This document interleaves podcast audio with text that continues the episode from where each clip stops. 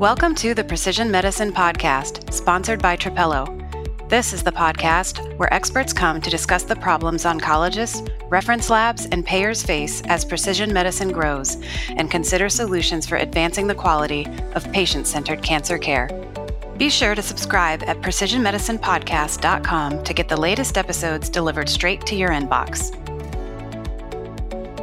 Thanks for tuning in to part two with Dr. Jack West from City of Hope. We continue our conversation with him, discussing how to bridge the gap between academic and community oncology settings for better precision medicine outcomes. Enjoy.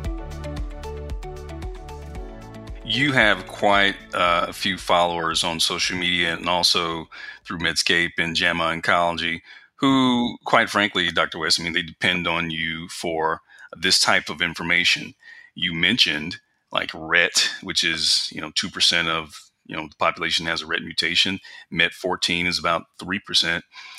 You and some of your colleagues did an excellent video editorial on Medscape, and you were discussing um, the divide between academic and community physicians and their level of understanding.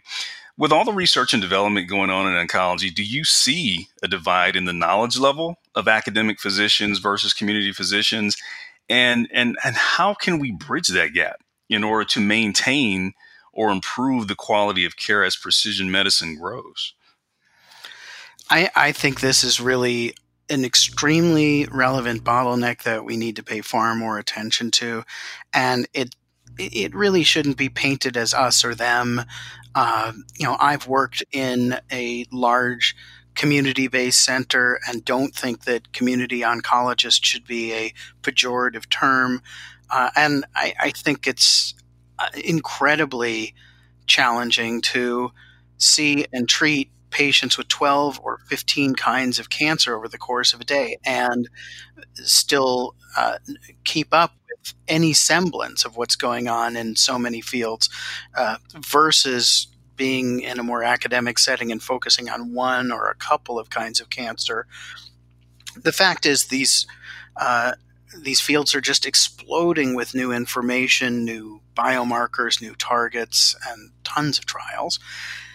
And that's a great thing for patients. It's a great thing for oncology, but only to the extent that we can actually translate these developments into uh, better practice.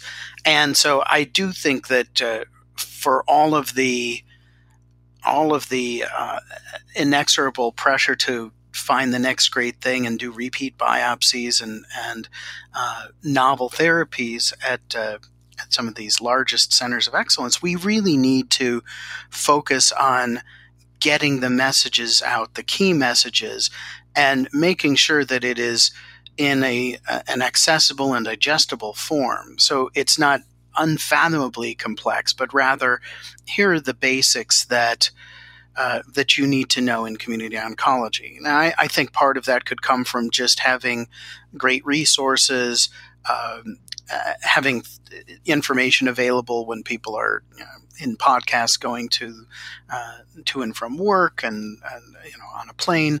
I think uh, part of it could be just knowing where to find it online, whether it's uh, Medscape or up UpToDate or or various other tools. Uh, but I also think we need to try to work on having uh, new ways of delivering care that uh, have subspecialists working uh, potentially in concert with with local oncologists further away from those centers, so that there's just a subspecialist on demand, and that could be with uh, various uh, various consult services for you know, molecular oncology results interpretation. Uh, there are uh, various academic centers that are offering kind of molecular tumor boards and uh, commercial enterprises, including Trapelo, that are uh, working on uh, ways to help uh, everybody interpret the clinical significance of molecular oncology results, and then the kind of things that, that I'm uh, building at uh, City of Hope in this program that is doing remote consult services as an employer uh, benefit and and uh, trying to make it more widely available so that people can get their care close to home, working with their community oncologist and uh, still avail themselves of a subspecialist who is reviewing the situation and is really just part of the team, but uh, without any, uh, I hope, tension between the specialist and the local doc. That we're we're all doing the same thing, and and the the subspecialist can just be there to ensure that the right tests are being uh, uh, done and that uh, great uh, targeted therapies aren't being missed as opportunities. Uh, but then people can still get their, their treatments a couple of miles from home. And, and I think we need to work more on ways to partner with the uh, local oncologists who are seeing and treating many different kinds of cancer, not expecting them to know the nuances of every development in every cancer, uh, but having them be kind of the effector arm um, but working in concert with uh, services and, and specialists elsewhere. So I, I, do think that we need to focus far more on getting these new advances out and practiced consistently uh, in the broader community. Yeah, I think that was one of the main takeaways, at least mine, coming out of this past ASCO is the need for being more interconnected. And I think that's what ultimately you and your peers on your, your Medscape video commentary spoke to. But kind of going back to that Flatiron Foundation Medicine report, um, it was 85% of those patients were treated in the community cancer centers who ultimately didn't get. But then uh, there was another abstract that was done by the Georgetown Lombardi Cancer Center as an abstract at ASCO that showed the gap in knowledge base on how to apply these results. What is your advice for physicians who encounter patients who are coming in with genetic test results that they've gotten or information from, you know, Dr. Google, and, and and who demand for those tests to be run if they're not a specialist like yourself in a, in a particular cancer type?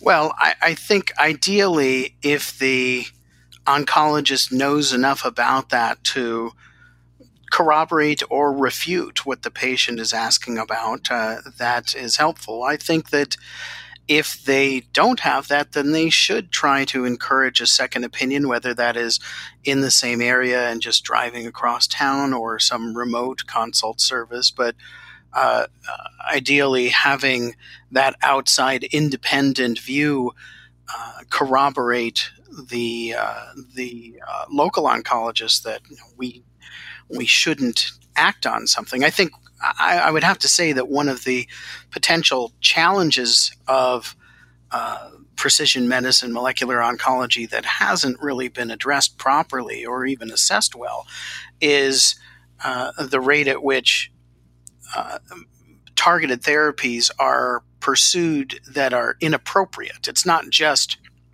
missing the effective ones, though that is a big important issue, but also how often is everolimus recommended based on a dubious uh, suggestion that's based on preclinical data but included in a 90 page uh, NGS report. And uh, there's just pressure to, you know, increasingly we see that a lot of these uh, molecular diagnostics labs are bragging about how often they come up with uh, some actionable mutation or how many they have. This is not a situation where more is necessarily better. I would say that uh, you're looking for uh, a diamond. And so just giving people a big dumpster of garbage in which they might find a diamond is not the goal. You know, right.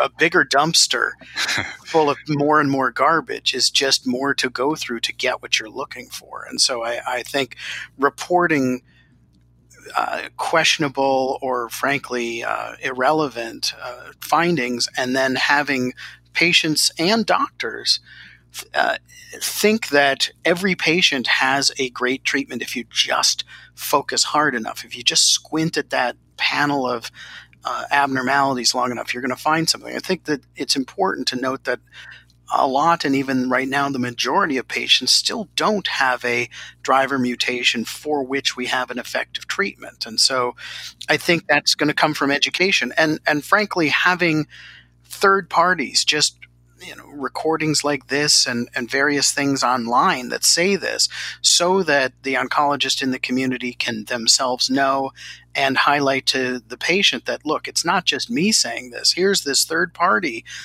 telling you the same thing I'm telling you, and they don't have skin in the game here. They're just saying that if it is not a listed marker, this is a uh, rabbit hole that you're going down. You don't want to, not only is it wasteful of uh, money and causing potential toxicity to use a likely ineffective treatment, but you don't want to bypass a well established standard treatment to pursue everolimus based on preclinical evidence. And uh, we see this too often. And it may be some combination of, uh, of misplaced overenthusiasm by uh, the patient and or the docs that, uh, that there's got to be some targeted therapy for every tumor. Before we let you go, make sure that those of our listeners, uh, can you tell them your, your Twitter, your social media platforms where they can connect with you? Sure. Uh, well, I'm on Twitter at JackWestMD, and I'd, I'd, love to connect with people there. Please follow. I, I, put out everything, and there's lots of opportunity for vibrant discussion. And uh, my content is largely put out at uh, Beacon Medical Interchange, and that is at uh, Beacon Med IC, one word, uh, dot com. And so that's where my podcast materials are, uh, both video and audio. And, uh, and I'm also uh, findable through the website, jackwestmd.com. So thanks very much for having me. It's been great. Absolutely. Now, I, don't want to step on the fact that you're a podcaster. It's, it's very much an honor, in addition to you being an academic oncologist, researcher, and, and a media contributor, you're also a podcaster. That's right. Yeah. So I didn't even, I forgot to mention, though it is available at beaconmedic.com. The, the audio podcast, which is uh, a big focus of what I'm doing now, is uh, West Wind or the West Wind. Um, and uh, that's just because I think it's a, a, novel, interesting way to reach people. And I like the format of uh, back and forth discussion, just as we've had. I, have been uh, enjoying connecting with people I, I don't get to necessarily speak with routinely.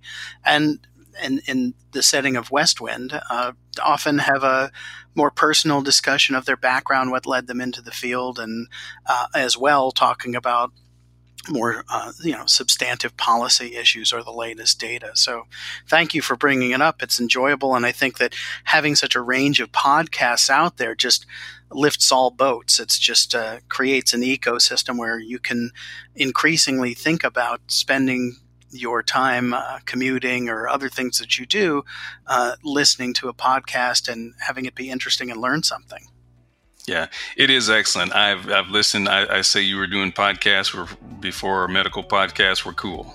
so, yeah, thanks. Yeah. so again, once again, thank you, Dr. Jack West, for being a guest on the Precision Medicine podcast. No, it's my pleasure. Take care. You've been listening to the Precision Medicine podcast, sponsored by Trapelo. Trapelo is the first clinical decision support tool to align the interests of oncologists, labs, and payers to give patients the best chance at beating cancer. To learn more, visit gettrapelo.com. To subscribe to the podcast or download transcripts of any episode, visit precisionmedicinepodcast.com. We invite you to join the conversation on social media. You can find us on Twitter at PMP by Trapelo or on LinkedIn at the Intervention Insights company page. If you know someone who would enjoy the Precision Medicine podcast, please share it. They'll thank you, and so will we. We hope you'll tune in for the next episode.